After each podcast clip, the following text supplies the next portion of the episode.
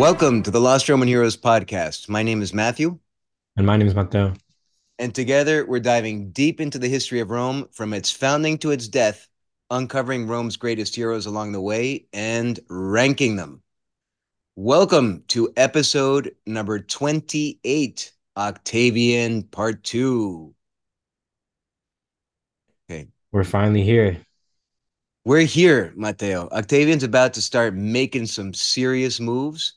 But before we get in, I just want to say a very special thanks to our listeners for putting up with us over the last couple episodes where our sound quality tanked hardcore.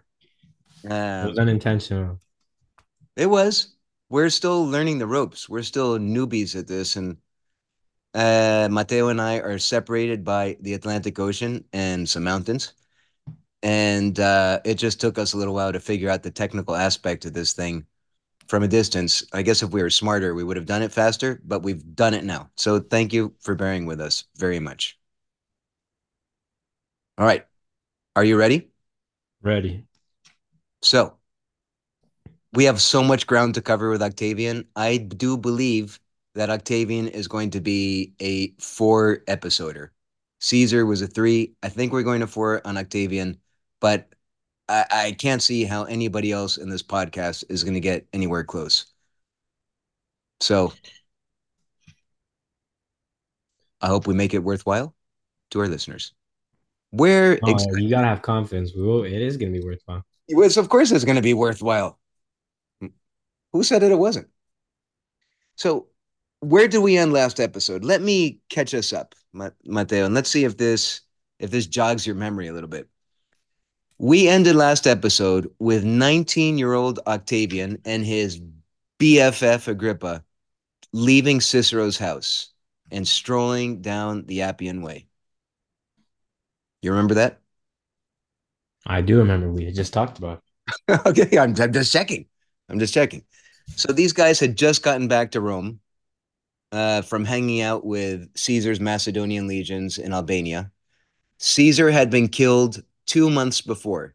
Caesar was killed on March 15th of 44, and this is now May, early May of 44. A the tense, wound is still fresh. Oh, so fresh. So fresh. To say that things were tense in Rome would be a gross understatement. Um, you had on one side Mark Antony. On the other side, you have the Senate. And and yet on another side, you had the liberators. These guys that had murdered Julius Caesar. They were no longer in the city, but their presence was definitely still there. And you can imagine many people in the Senate sympathized with what they had done. And then you had still some other bigger parties, other big parties like the Pompey, the rem- remnants of Pompey. That's true. Sextus Pompeius. Now he was still out there for sure. You're right. So that there were a big Western standoff. It was yeah, right. It was like a big Western standoff. Actually, that's that's a cool analogy. So you had Sextus Pompeius in the south somewhere being a pirate. Arg. You had Brutus and Cassius that that went to the east and then you had Decimus in the north in Cisalpine Gaul. And you so you had the Caesarians on one side, the liberators on the other, and this bunch of senators in the middle, Sextus Pompeius out there. It was a powder keg. And into this toxic brew, into this explosive situation, strolls two 19 year old best friends. And everybody and their mother is waiting for civil war to erupt again, right? That civil war that's been on and off and on and off for 70 plus years. Caesar had brought it to an end, but you can just, it, all, all it would take is the slightest little spark. And not only does the civil war erupt again, not only does the republic blow up, but it might spell the end of Rome itself. So we ready? The situation is dire. Yes, the situation ain't looking pretty. And if you go to our website, I forgot to show this image on in our last episode, www.lostromanheroes.com. I'd like to start things off with an image that we created using ChatGPT of young Octavian and young Marcus Agrippa strolling into the city at the age of 19. What do you think, Matteo? So I'm assuming Agrippa's the one on the left, right? Yeah, Agrippa's the tough looking guy on the left that has some muscles. Right. And Octavian's the measly looking guy on the right. he's he's that guy. Yeah. Uh, you could just see the big brain there at work, but he, he didn't have much brawn to go along with it.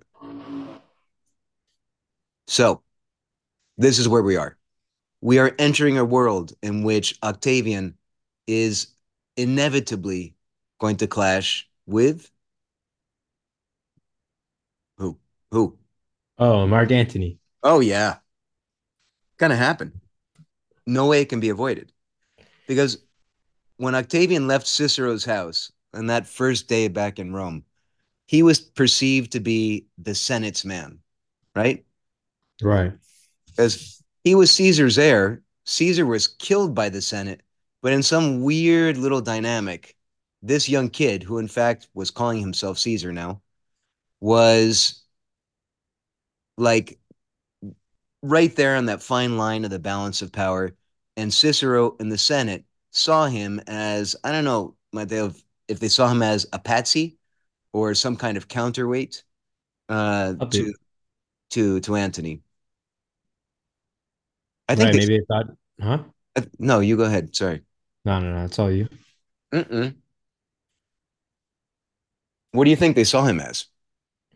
I don't know. Maybe someone that could be easily manipulated, controlled. I assume so. He's just a kid, right? 19 year old. Right. He's just a kid, no experience, scrawny. They probably saw a pawn. I agree with you. So Cicero was leading a party in the Senate that didn't want civil war. And they were worried about Antony trying to turn himself into the next Julius Caesar. And they looked at Octavian and said, We can use this little punk that just became massively wealthy, inherited two thirds of Caesar's fortune, inherited Caesar's name, became Caesar's son. We can maneuver this kid to our own benefit. And boy, oh boy, did they underestimate who they were dealing with. Now, remember that we're we're talking 44 BC, and Antony, Mark Antony, is the sole remaining consul. Right? Caesar had been consul, Mark Antony consul. Caesar's now dead, so Antony is the last consul, and his year is sort of running out. It's May, and he has what seven more months to go. And he's not too popular. Uh, by the way, I just did bad math. Uh, he had May five, seven. Yeah, seven more months to go. No, he's he's not terribly popular at all. And remember, there were many amongst the conspirators that when they murdered Caesar, they wanted to murder Antony as well, and, and Antony's aware of it. So as his consulship is drawing to an end in 44, Antony starts maneuvering to make certain that he maintains a position of power even when he's out of the consulship. Originally, the Senate had assigned him. Remember, after your consul, the year after your consul, you're sent somewhere to be a provincial governor, right? To kind of right. get you out of the picture, the political picture in Rome, and, and you do a year somewhere where you can get fabulously wealthy because you milk some province for your own good. Yeah, proconsul. Yeah. Yeah. And that's right. Yeah, proconsul. But Antony didn't want to go to Macedonia, too far away. That's out in the boonies. Right? He wanted to be someplace close to Rome where he could continue to be a power player. And so, what is the closest super important province that was the springboard for Julius Caesar himself? Cisalpine Gaul. You got it. Knew it. You got it. Cisalpine Gaul. So he said, you know what? no, I think I'm going to take Cisalpine Gaul. The, the sense like, no, no, no, no, no, no. We, we already chose. You don't get to choose. We choose. But Antony passed some laws and and sort of tried to give a legal pretext to him being the governor of Cisalpine Gaul in 43 BC. So the next year. But there was one tiny little eensy weensy problem. Do you know what that was? What's that? There was already a legitimate governor of Cisalpine Gaul that had been, well, was that anyone significant or no? it was one of the conspirators, one of the main dudes that Oh, wasn't it Brutus or it was Decimus Junius Brutus right? Albinus. Yeah, So he remember he was the guy that convinced Caesar to go to the theater of Pompey on March 15th. right. He was the, the most responsive. Yeah. Et tu Brutus, Et tu. He was right there. No, but no, he wasn't that Brutus. He wasn't, he was Oh, right. There was two. I forgot. Yeah, this was the guy that served with Caesar in Gaul, and he was the one that led the navy. Yeah, he was the second heir, right? Yes, that's right. Yeah, he was this. He was the second heir, or or third heir, because first was Octavian, second was Brutus, the Brutus, and third was was Decimus. So Right. Dec- Decimus was already in Cisalpine Gaul, according to the Senate, and Mark Antony had a tiny little legal problem, which was remember right after in the the day after Caesar was murdered, Cicero brokered a deal, sort of a truce between Antony and the liberators, the guys that that killed Caesar. And in that truce, they said, okay, listen, the Senate will accept all of Caesar's laws. So whatever Caesar said and did, it, it still stands. It's legal, including all of Caesar's appointments. And this Decimus dude who had killed Caesar was actually appointed to be the governor of Cisalpine Gaul by Caesar. Isn't that crazy? It, it's kind of sad It is. It's profoundly sad. because Julius Caesar was full of friends and then he had nobody at the end. He had absolutely nobody. And in it. everybody exploited him. It really is incredible, isn't it? Yeah, everybody around them exploited him. Yeah. And they all got they all got um what's it called? Karma. They all got like fear uh revenge. Oh yeah. Oh, They all ended up in bad ways. and they did indeed, and we're gonna see it in the next few episodes. It's gonna take some time, but they all get what's coming to them. That's for sure. But at any rate, so Antony wants Cisalpine Gaul, but Caesar put somebody else in charge, one of the guys that wound up killing Caesar. Uh, and so there's Antony's feeling pressure. He's feeling pressure, and not just from the fact that he's being marginalized and sent to some little province, but he's starting to feel pressure from a little punk kid in Rome that's 19 years old, whose name is now Caesar, who controls the bulk of Caesar's wealth. And in addition, he controls six, 6,000 Caesars of Caesar's vets, the hardest of the hardcore. And this Octavian punk dude didn't just stop there. He went about raising additional men aggressively. He's building a private army. The Senate didn't approve a private army, but he's doing it nonetheless. He is one of these guys. It's like the perfect example of somebody who asks for forgiveness and not for permission. That's Octavian. And, and in fact, Matteo, as the year is drawing to a close, Octavian convinced two of Antony's legions to come over to his side. How did he do that? That's gotta be a deep wound. Yeah, It's gotta pissed him off. big time. Yeah, he just stole two of his friends. Not only did Caesar not include Antony in his will, and he certainly wasn't Caesar's heir, he really didn't get anything. But now Octavian's going for the jugular. Like, how dare you? 19 year old kid, no experience. How dare you? But he did.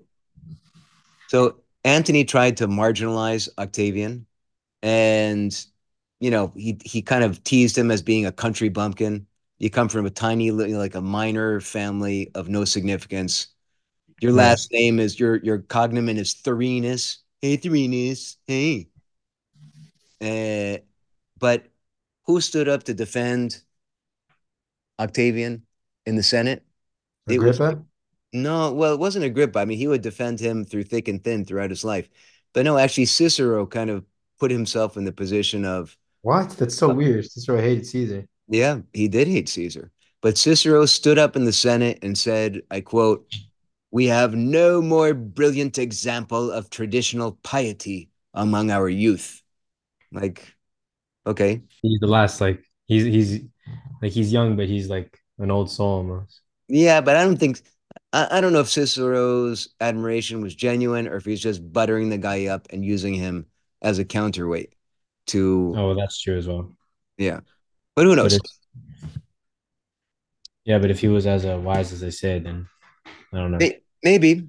Yeah, maybe you're right. Maybe it was genuine. Maybe Cicero got a little glimpse of what Caesar saw so clearly in this young guy, Octavian. So this brings us to December of 44. Antony's consulship is expiring in a couple weeks, and Antony decides to leave Rome and he does not march to Macedonia. Instead, he marches north to Cisalpine Gaul because the new governorship would start on January January 1st of 43 BC, and he intended to be that governor. In the meantime, Decimus is up north, Matteo, in a town called Mutina, which is the modern town of, can you guess? Modena? Modena. Yeah, you have a friend from Modena, right? Yeah, uh, he's an F4 racer. That's pretty amazing. Well, yeah, Modena is makes sense. It's the home of Ferrari. the House of Ferrari. That is right. So Ferrari was about 2,000 years in the future at this point. Right. That's where Decimus is holed up behind the walls of Modena. Antony gets there and he lays siege to the city to try to, well, quite simply, crush Decimus, whatever it took. Antony's prepared to do it. The Senate sent messages to Antony and to, to Decimus saying, guys, what are you doing? We are all on the same side. Stand down. But the two of them ignored the instructions. Why? At this point, they were just all warlords. You nailed it. At this point, no power. The Senate was irrelevant. Yeah, it was all about power now. It's might makes right. And the Senate didn't have that only power that counted. They did not have armies, really, to speak of, or at least not enough to take on Antony. So here we are on January 1st of 43 BC, and two new consuls are elected and they take their positions in Rome. By the way, both of these consuls, Matteo, had been selected by Gaius Julius Caesar. And so these, these were among Caesar's last appointments. One of them was named Gaius Pansa, or his, his full name is Gaius Vibius Pansa Cantronianus. Cantronianus. We'll just call him Pansa. Tenía una panza. Tenía una panza grande. Tenía una panza bastante grande. Eh, for our non-Spanish speaking uh, listeners, panza means Matteo. Stomach. It means tum tum. yeah, Yeah. it does. Anyways, this Pansa guy was the son of a, a what's called a moneyer, one of the people that's authorized by the state to mint coins. He was of Etruscan descent. He had served with Caesar in Gaul, and he was what you would call a moderate Caesarian. So he was pro Caesar, but he wasn't like off the reservation. Let's kill everybody that stands in our way. And right. he he did not approve of Mark Antony's actions in any way, shape, or form. So he wanted to collaborate with the Senate, but he didn't want to destroy Mark Antony either. But he was one of the consuls, and the other was a, a guy by the name of Aulus Hirtius. Now, this Hirtius guy, we haven't talked about him before, but he had served as a legate under Caesar in Gaul since 58. So he was one of the very early senior military men, senior officers underneath Caesar when Caesar waged illegal war in Gaul. He was loyal to the boss. Right. And by the way, this Hirtius guy, I, Matteo, it came up in my my research on January 10th of 49. So the hmm. day after Caesar crossed the Rubicon, he sat down and had dinner with Hirtius. That's how close Hirtius was to Caesar's inner circle. Right. He was one of the knights of the round table type of thing. He, he was. He was one of those mm-hmm. guys that said, "Hey, Caesar, maybe you broke the law, but you're my man." He was in the fellowship. Yeah, he was in the fellowship or in the mob or whatever you want to call it. He was one of he was one of those guys. He was a made man. Right. And after Caesar was murdered, Hirtius was very much pro Antony. Right, because he was like, it's like family. It's Yeah, like uh, when the boss dies and the other boss takes over. that's right. So you had two new consuls. One was they're both Caesarian, but one was you wanted to work with the Senate. The other was pro Antony, but now they needed to do the Senate's bidding. So for days into the new year, the the first week or two of 43 BC, the Senate's debating what to do with Antony. What do you do? The guy is laying siege to Decimus in Modena. What do we do? Because Antony was waging it was it was an illegal action, so it wasn't approved by the Senate. He was going against a senatorial guy, but Antony was Matteo, not to be trifled with. Again, getting back to what you said before, the Senate didn't have much in the way of military might. Antony commanded a good chunk of what remained of Caesar's legions. And he was fairly sharp militarily. The truth is, we make fun of him, but he was brilliant militarily. Right. So there were many in the Senate that wanted unity with the Caesarians. You know what? Let, us just let's negotiate with Antony. Maybe we can throw him a bone. Uh, we definitely don't want to reignite civil war. And both the consuls were sort of in that camp. But finally, the senatorial side sort of won. The side that said, Antony has crossed the line, he's breaking the law. We need to make a move against him. And what does a move mean, Matteo? It means we need to relieve Decimus. We need to fight Antony. Right. But there's one tiny little problem. What might that be? Can you guess? I don't have a general commander. I don't know. The army. There's no army. They don't really have much of an army. They don't have enough men to go after Antony. But there's somebody that does. Oh, Who? uh, the young kid from down the block. The 19 year old, skinny necked, big headed, probably big eared, big nosed kid that was going around calling himself Gaius Julius Caesar. He had some men. In fact, he had sort of an illegal army of 6,000 men that had once served under his adopted father. Right. Mhm. So, what did they do? They called up his phone. And said, Hey, Octavian, what you doing? We were just thinking, Yeah, oh my God. We were just thinking how much fun it would be if you came to my party this weekend. yeah, we got this really cool club. It's called the Senate. And we're thinking that maybe you wanted to join, even though you're completely unqualified and you're now 20 years old. And none of us like you. And none of us really like you. And that is exactly what happened because on January, uh, in the month of January of 43 BC, 20 year old Octavian was inducted into the Senate. He's now a senator, hasn't done a damn thing in his life. And it gets better. It gets better because on January 7th, a week later, he was granted powers of imperium pro praetor, meaning he was given the official powers to command troops. He's never commanded troops. He's really never done anything in his life uh, to speak of. But now the dude is Basically, the, the only fighting chance. and he's become a Senate, fast tracked into the Senate and fast tracked into military command. And the Senate also authorized his private army. So his private army is now no longer his private army. It's officially blessed. Here you are. You are a senatorial army, and you are a commander with the authority of the Senate behind you. Not bad. Now he can do whatever he wants. Yeah. So this guy that had very little experience uh, was now blessed by the Senate and instructed to move north with the two consuls to relieve Decimus. But think about this for a second, Matteo.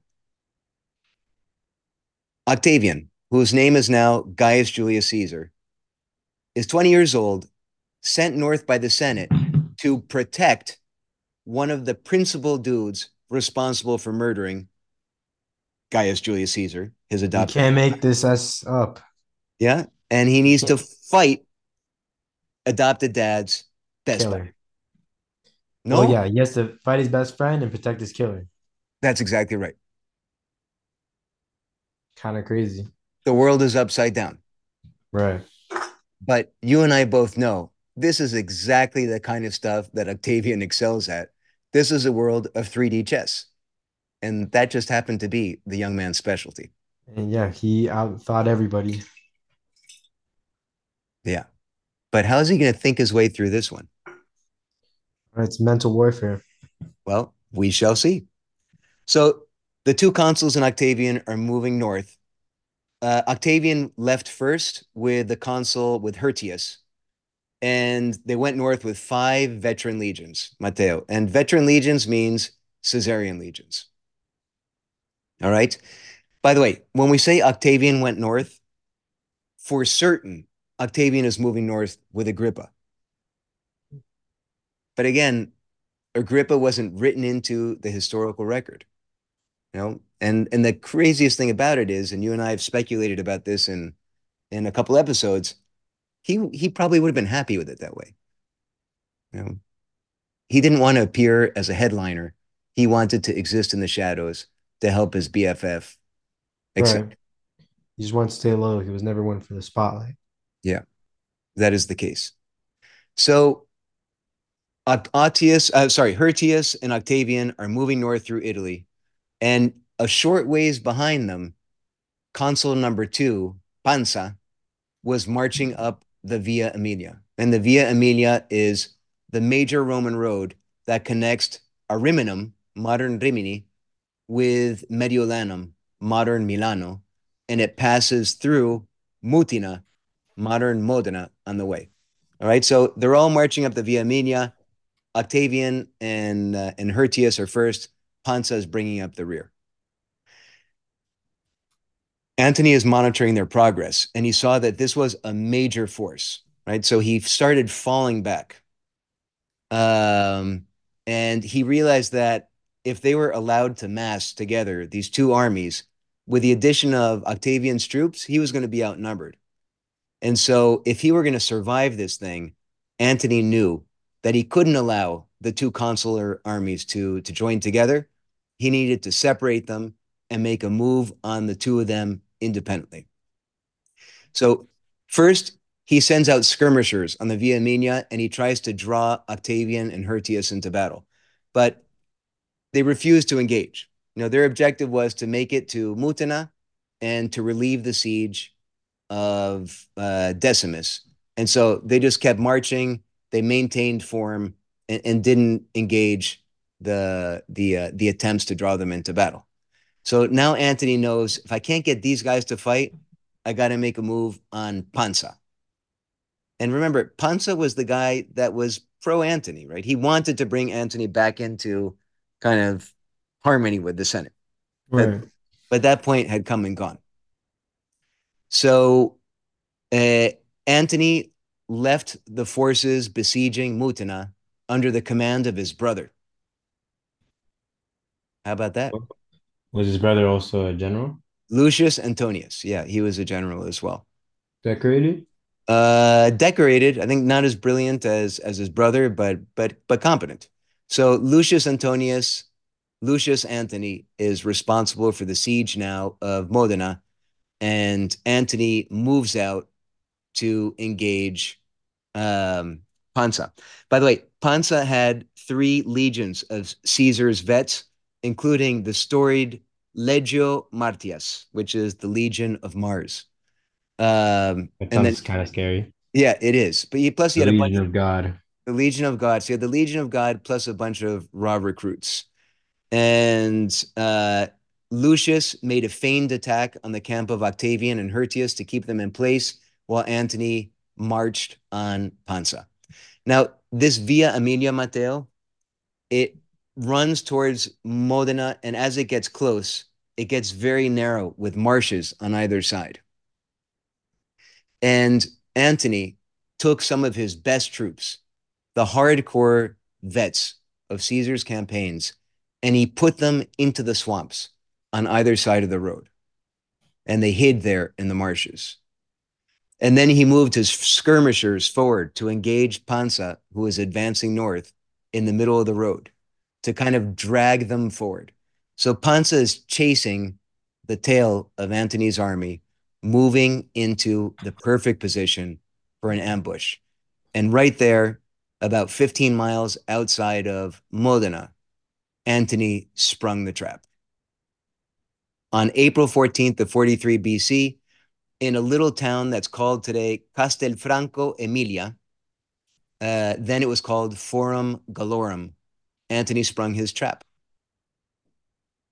So you can imagine his men leaping out of the marshes, attacking Pansa's army in this narrow spot in the road. But Pansa had the Legio Martius, and those guys stood their ground. The raw recruits broke and ran but the Legio Martius did not budge. And in fact, they gave as much as they got and then some. They split themselves in two and they entered the marshes. They entered the swamp to go hand to hand, head to head with their brothers because they were fighting their brothers. It was a fratricide. What it was like a civil war. It yeah, was a civil war. It was a civil war. What would Caesar have said if these he saw these men who had fought together under him for eight years, ten years, fighting to the death? I think he would have cried. Yeah, I think. I really so. think he would have. I think you're right because he was also an emotional, sensitive guy. Right. Matteo, this was a very bloody battle. And the historical sources say it was a silent battle. You know, when you have young recruits, you need commanders that are barking out commands to keep everybody in line, right? Right. These guys were as hardened and seasoned as any warriors, perhaps, that the world has ever known. They didn't need a commander. They knew what they were fighting for. Right. So they, they knew they, what to do. Yeah. They fought silently, furiously to the death. No quarter was offered.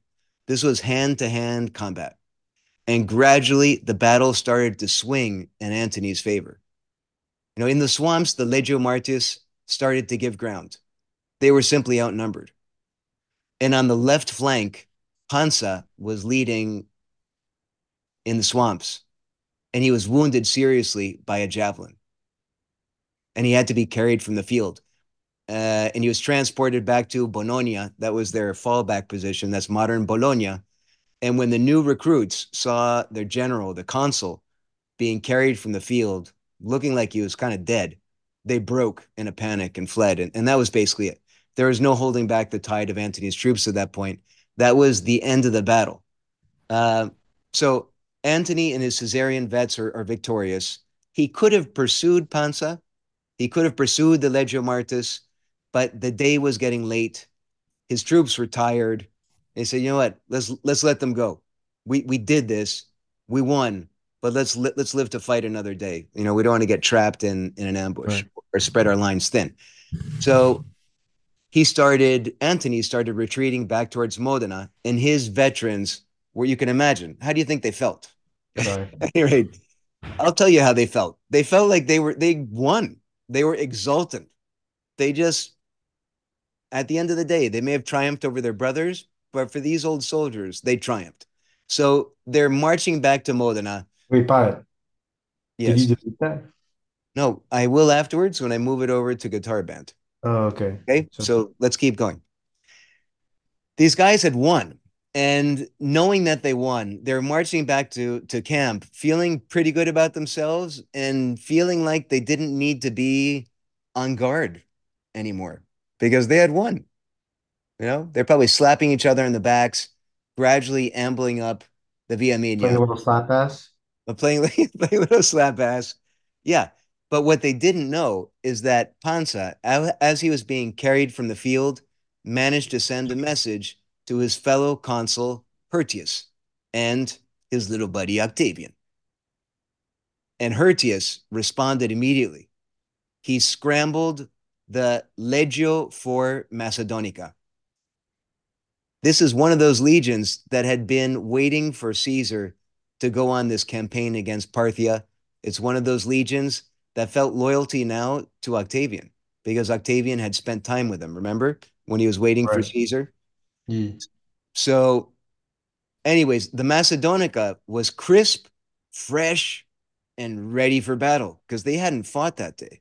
So here come Antony's vets wandering up the Via Aemilia, and they stood no chance. In swoops Hirtius, Matteo, with the Macedonica legion and pummeled Antony's men. They suffered serious losses and had to retreat. And amongst those losses, Antony lost two eagles and 60 standards that day. That's an embarrassment. And that was the end of the Battle of uh, Forum Gallorum. So, what looked like an initial loss for the forces of the Senate wound up sort of turning into a victory by the end of the day. And the big question is this episode is about Octavian.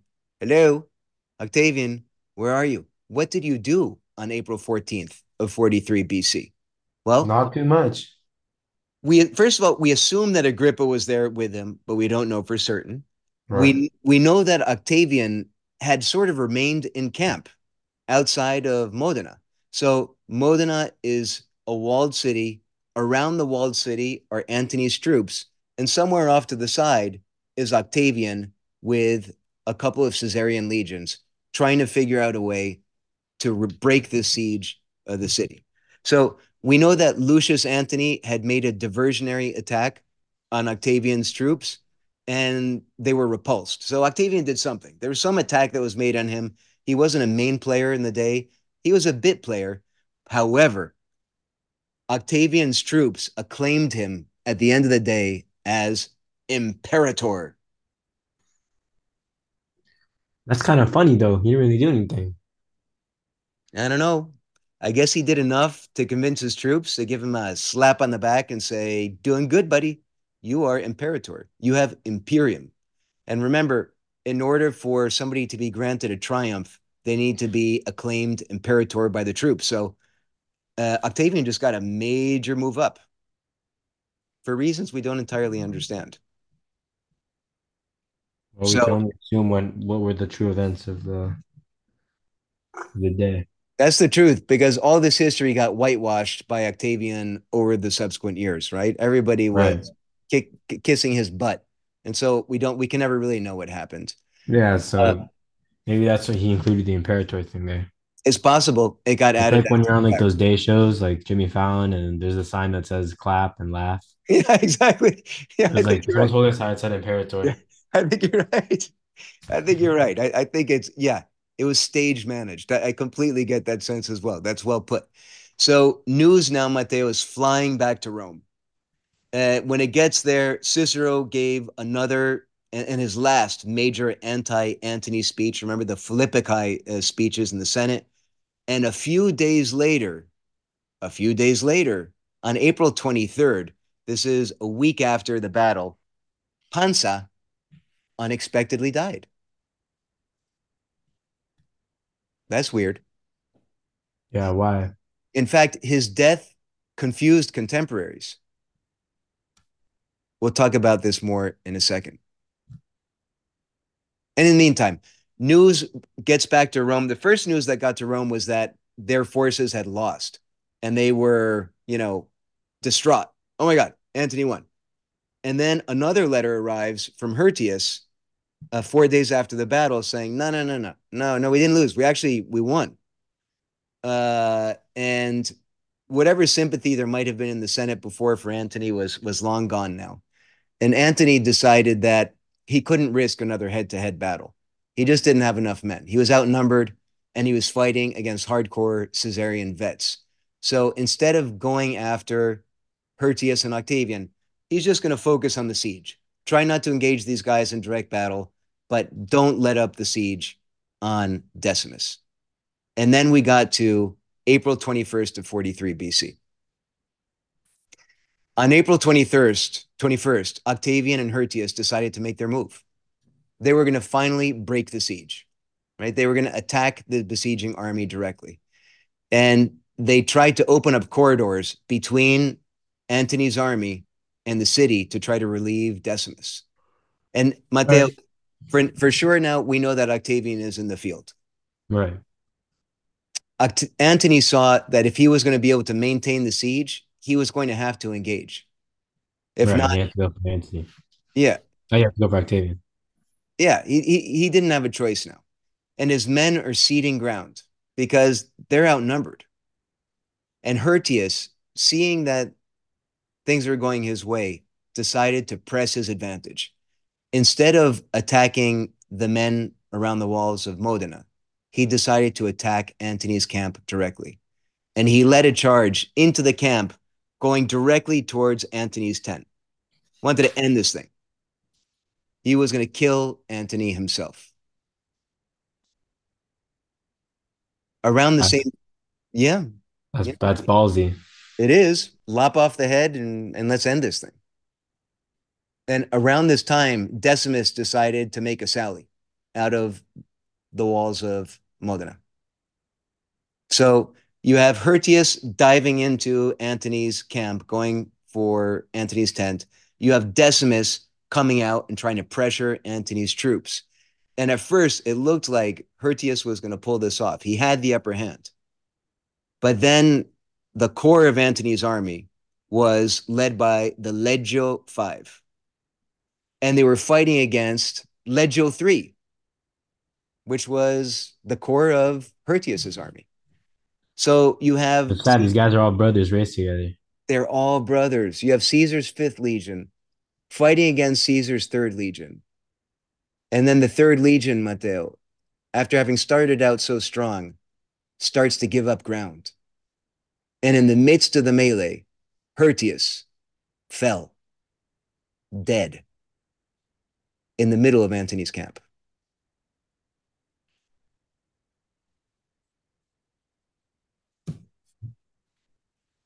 Now, here, it would seem, if we're going to believe Suetonius, who doesn't always say nice things about Octavian, this is what Suetonius said about Octavian in this battle, because now Octavian is also engaged in the fight.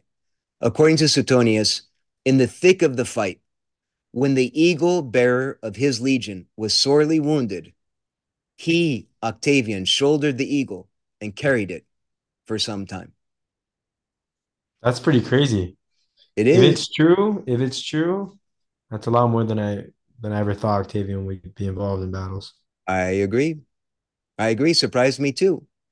And according to Suetonius, Octavian fought personally. This is personal fighting, viciously, threw himself into the thick of the battle to try to recover Hirtius's body. He wanted to preserve the dig- dignity of his fallen comrade, the consul. Eventually, Octavian made it to his body and with other troops. I mean, uh, the skinny little dude couldn't have. I can imagine he made it there with Agrippa, and Agrippa's the guy that carried Hirtius's body out. But nonetheless, they made it to Hirtius's body. They recovered the body. Uh, they had lost the battle, but at the very least, they saved Hirtius's honor, and they were forced to retreat. Now, Antony hadn't exactly triumphed, but Antony hadn't been wiped out, and I guess for him, in a sense, that was a victory, and he wound up killing a consul. But Octavian, Right. So they both got their good punches in. yeah, I think so. I mean, for Octavian, what do you think? This is His first time, yeah, his debut leading an army. yeah. And it was So- probably mostly Agrippa, but I agree with you. I think it was mostly Agrippa, and like this is probably whitewashed history. Nonetheless, he was out there. He he was in a battle. We don't know exactly what he did, um, but you know, I will say that it there were other. Well, you know what? We'll talk about this in a little bit. I, I'm not gonna. I'm not gonna get into rumors quite yet. So, in the meantime, news uh, news was was received a short time afterwards from the Senate. Right, so the Senate learned of this battle. They learned of Hirtius's death, and the Senate sent a nice little letter to Octavian saying, "Dear Octavian, please give up command of your legions to the rightful governor of Cisalpine Gaul, Mr. Decimus." Uh, how do you think Octavian responded to that one? Must have thought it was a prank now. Yeah. What do you Doesn't think? make a lot of sense. What do you think he said? He probably, I don't know. He, he probably looked, he probably got a little mad. A little, just a little annoyed. Yeah, I, I I think he got a, a little annoyed, and his response was quite simply, in a word, no. no. So you so you're telling me I need to take Caesar's legions mm-hmm. and give them to one of Caesar's murderers? No. No, I'm not going to do that. And, The and legions that he has spent time recruiting and and building up as well. yeah, and and you can imagine these guys aren't going to serve under Decimus. No way, no how. So Octavian took control of eight Caesarian legions. They're loyal to him now. They're not loyal to the Senate. And so Decimus, inside the walls of the city, sees his position seriously deteriorating. Not only does he have Antony to deal with, but now he has Octavian with eight Caesarian legions to deal with. So he fled Mutina or Modena. He fled the house of Ferrari. And his objective was to make it to Macedonia, where he wanted to link up with his two brothers in arms and fellow murderers, Brutus and Cassius. But as we saw a couple episodes ago, he never made it because he wound up getting captured by a Gallic chieftain en route and he was executed. So you said it the hand of fate. There it is. Came swift. Yeah. Karma. Yeah, karma starts coming for Caesar's killers, and karma started with Decimus.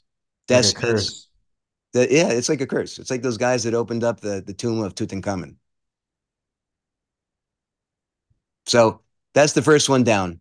But in the in the meantime, Antony didn't realize that he had kind of won. I mean, so so the day after the battle, you have Decimus fleeing Modena for for Macedonia and getting killed, but Antony also fled. He snuck away. And it's not the first time we'll see Antony do this. He marched quickly from Modena to Liguria to the shore, somewhere next to Genoa, where he was joined by one of his uh, lieutenants, a guy by the name of Ventidius Bassus, who joined him with three additional legions. So Antony escapes and he's he's regrouping and trying to figure out his next move. Which leaves this kid, Octavian, who it seems like was was the only winner. He was the only winner of these two battles. Right? EHS. He was playing Yeah. mental warfare. Yeah, and by the way, it was around this time, Matteo, that that Pansa died, the other consul, which, as I said before, it was kind of weird because Pansa had been injured, but he wasn't dying. But then he did a funny thing. Just kick the bucket. He died. Yeah, he wasn't dying, but then he died. And this is the, the rumor I alluded to. Even in Octavian's day, rumors circulated that maybe, maybe, maybe, maybe Pansa's death was not a natural death. Maybe he did not die as a result of his wounds. Guess And- we'll never know. But maybe he, yeah, we will never know. But maybe the the the suspicion was, at least Maybe there was some foul play involved. You got it. And behind that foul play was Octavian. Octavian, 20 year old Octavian, cleaning things up. Hirtius was dead. He had control of one consular army. Now he It's just like the scene in The Godfather. completely. It's taking out the other families. Yeah, taking out the other family. That's right.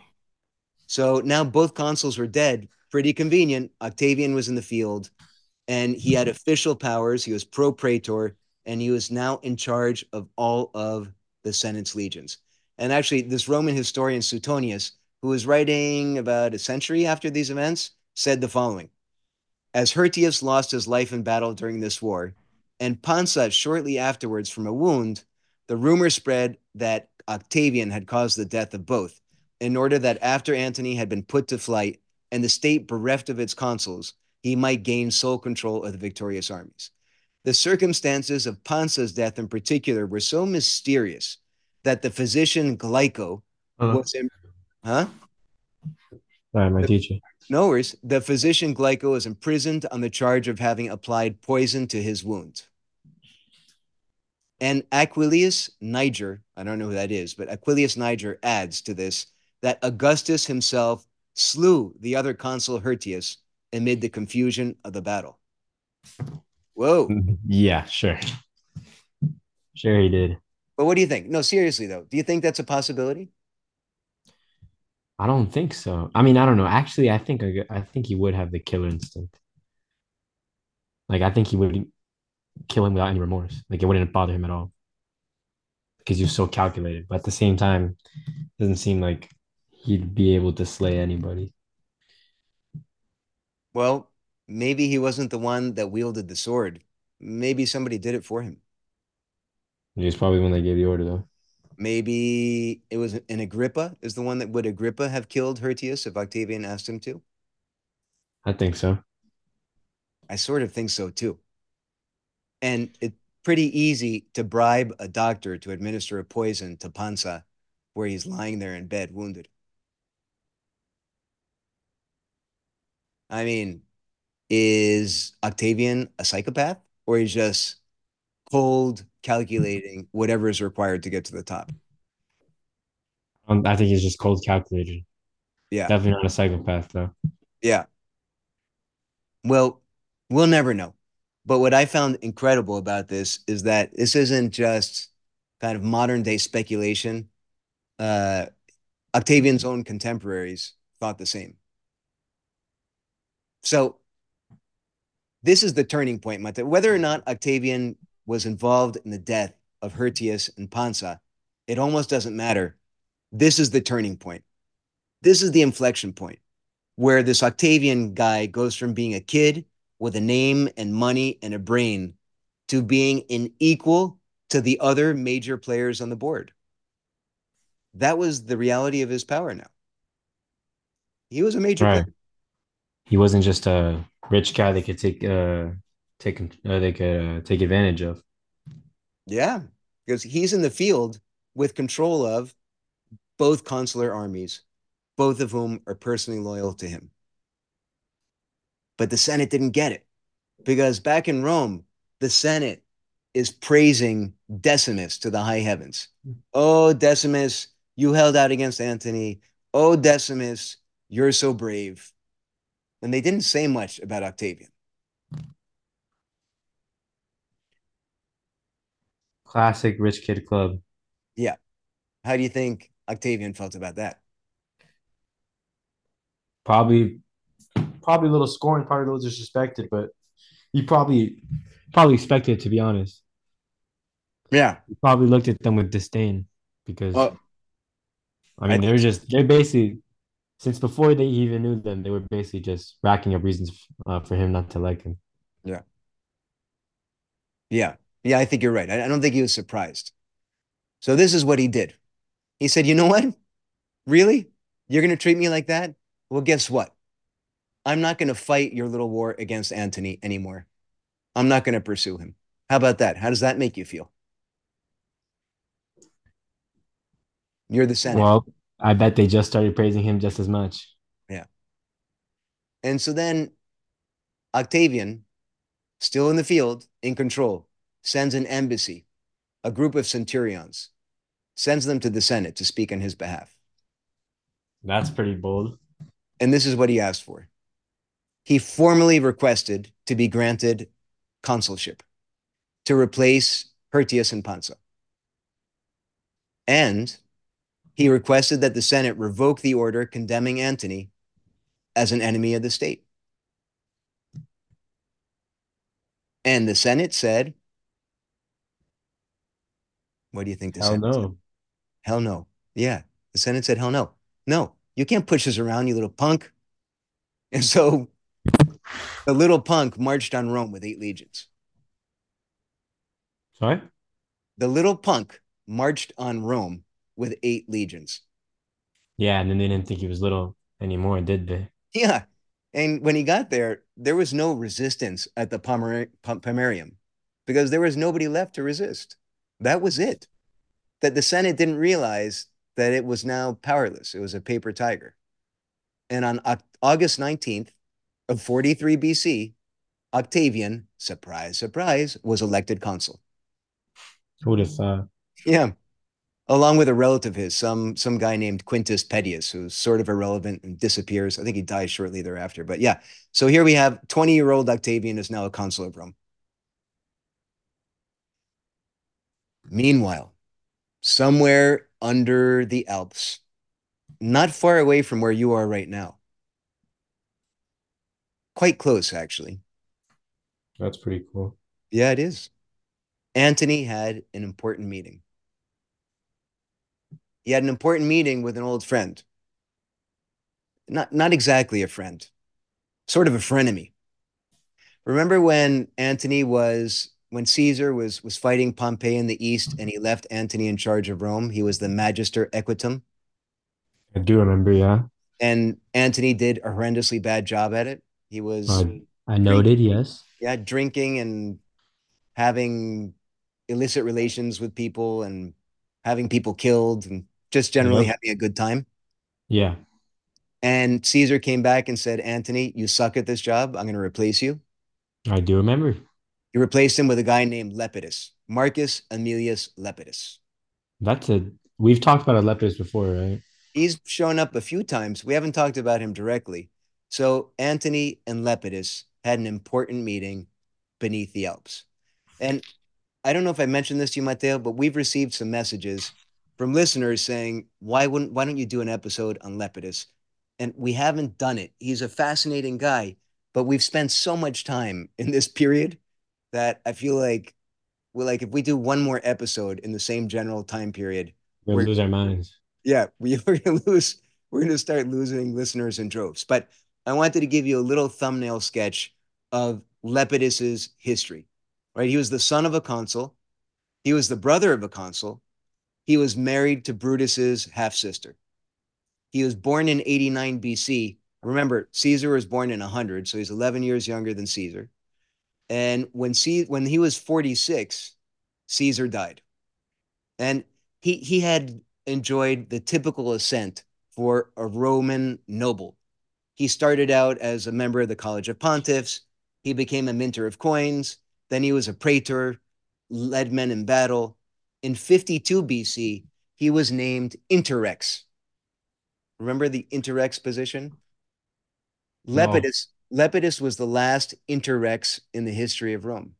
So I don't remember what the interrex was. in- interrex was a position, well, it means literally in between kings. It, it, in a period in which there are no consuls, an interrex is elected to hold. Oh, I do remember this. Yeah. That's a cool We talked about that like the first couple episodes. We did very early on in the podcast. So Lepidus was the last interrex in the history of Rome. He also received a triumph along the way for his success in battle. And in 46 BC, Caesar placed him in charge of Rome, as we discussed, after he removed Antony. He was Caesar's partner, maybe a junior partner, definitely a junior partner. But he was a guy that Caesar trusted to rule in his name, which says quite a bit. So much so that when the conspirators thought about, like, once they had the plan to kill Caesar, they also thought about killing not just Antony, but Lepidus as well. But Brutus said no. Brutus said, you know, this isn't a coup d'etat. We're not throwing over the government. We're just murdering Caesar. And on March 14th of 44 BC, the day before Caesar was murdered, he had dinner at Lepidus's house. I mean, that that's how close they were. Did Lepidus was Lepidus in on it? No, he wasn't in on it at all. He was fiercely loyal to Caesar. So he was even like a better version of Mark Antony. He, he was. He So was. Antony knew about it. You're right. Antony was a hothead and he knew about it. Lepidus did not know about it. And he was a pair of steady hands. the day after Caesar was murdered, when Antony ran away because he was afraid he was going to get killed, Lepidus brought troops into Rome. He calmed things down. And in fact, Lepidus's plan was to punish, hunt down the conspirators. Let's find these guys and let's kill them. And Antony convinced him, no, no, no, don't do that. Don't do that. Don't do that. Stand, stand down the troops. Why? We'll never know because Antony was the hothead, a little weird. So shortly after this, Lepidus became Pontifex Maximus. Remember, that was Caesar. Yeah. yeah, it was Caesar's position for many, many years. After Caesar came Lepidus. So he was the chief priest of the Roman religion. He went to Spain after that uh, to prevent Sextus Pompeius from taking over. He did well. He became the governor of Spain. And then here we are after the Battle of Mutina.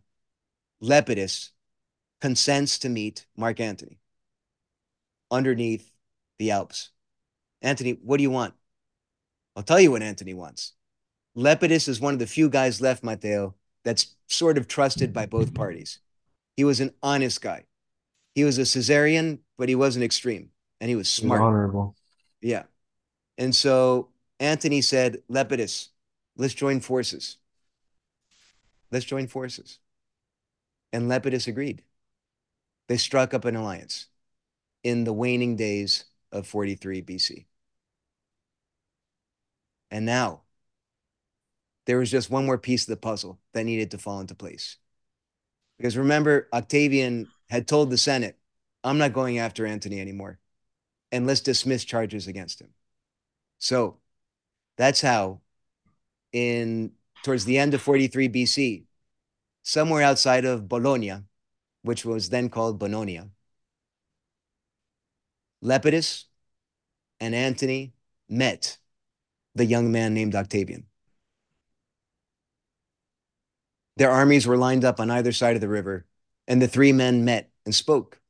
And they agreed that their interests were uniquely and completely aligned. So, what were they going to do? They would take a little page out of history. Matteo, do you remember? I know you do. The first triumvirate? Of course, kind of hard to forget. Okay. And who did it consist of?